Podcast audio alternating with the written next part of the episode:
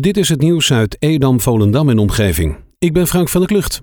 Op 73-jarige leeftijd is voormalig voetballer en tv-presentator Frank Kramer overleden. Hij speelde als prof onder andere bij FC Volendam. Na zijn voetbalcarrière presenteerde hij op tv onder meer de spelshows Hins, Boggel en de Frank Kramer Show. Vanaf 1994 was hij commentator bij Eurosport. Vrijdag werd Kramer op zijn verjaardag onwel, waarna hij in coma belandde. De Amsterdammer was al enige tijd ziek. Jelle R. is op Malta veroordeeld tot 30 jaar cel voor het vermoorden van zijn ex-vriendin, de 30-jarige Shannon Mak uit Monnikendam. Dat meldt het Malteser dagblad Times of Malta. Shannon, die op Malta werkte, werd op 3 augustus 2018 dood aangetroffen bij haar appartement in het plaatsje Santa Venera. Ze lag met doorgesneden keel in een plas bloed tussen een geparkeerde auto en een muur.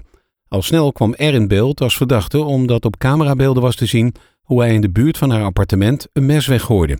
Sectie op haar lichaam wees uit dat R haar heeft geslagen en geschopt en uiteindelijk de fatale messteken toebracht. Perry Smit heeft zijn contract bij IJsselmeervogels verlengd. De hoofdtrainer uit Volendam heeft voor een seizoen bijgetekend bij de tweede divisionist.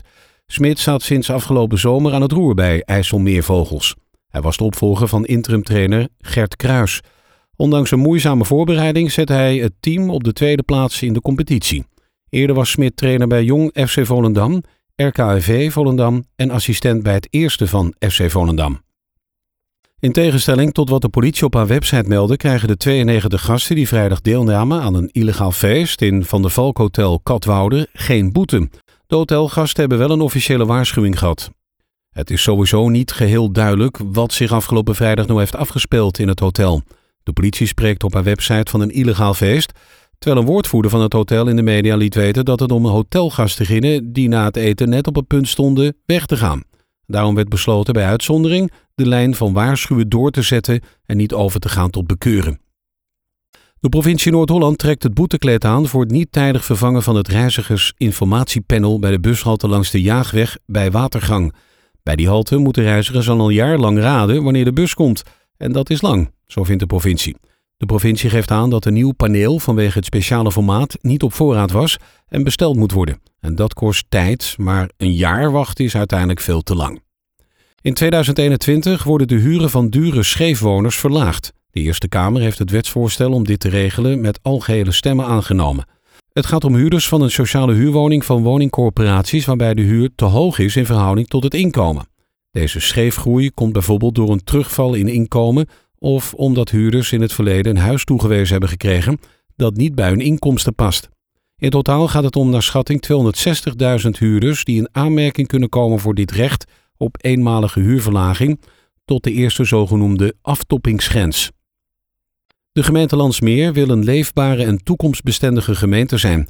Ze willen meewerken aan minder CO2-uitstoot en meewerken aan het tegenhouden van de opwarming van de aarde. Samen met 28 andere gemeenten, de provincie Noord-Holland, de drie waterschappen en de netbeheerders en de energieregio Noord-Holland-Zuid is de conceptregionale energiestrategie Noord-Holland-Zuid opgesteld. Dit is een eerste stap in een langjarige samenwerking om met elkaar te zorgen voor minder CO2-uitstoot. Purmerend en Edam-Volendam gaan samen met het technisch onderwijs en de regionale bouwondernemers de kansen verkennen voor houtbouw in de regio.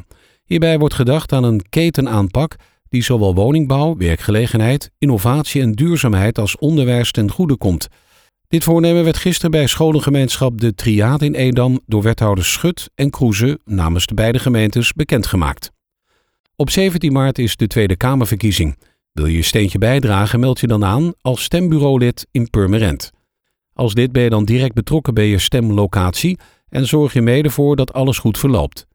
Om stembureaulid te moeten zijn moet je 18 jaar of ouder zijn op de verkiezingsdag. Ook geeft een aanmelding geen garantie dat je daadwerkelijk op een stembureau geplaatst wordt. Aanmelden kan via de website purmerend.nl. Tot zover het nieuws uit Edam, Volendam en omgeving. Meer lokaal nieuws vindt u op de Love Kabelkrant, onze website of in de app.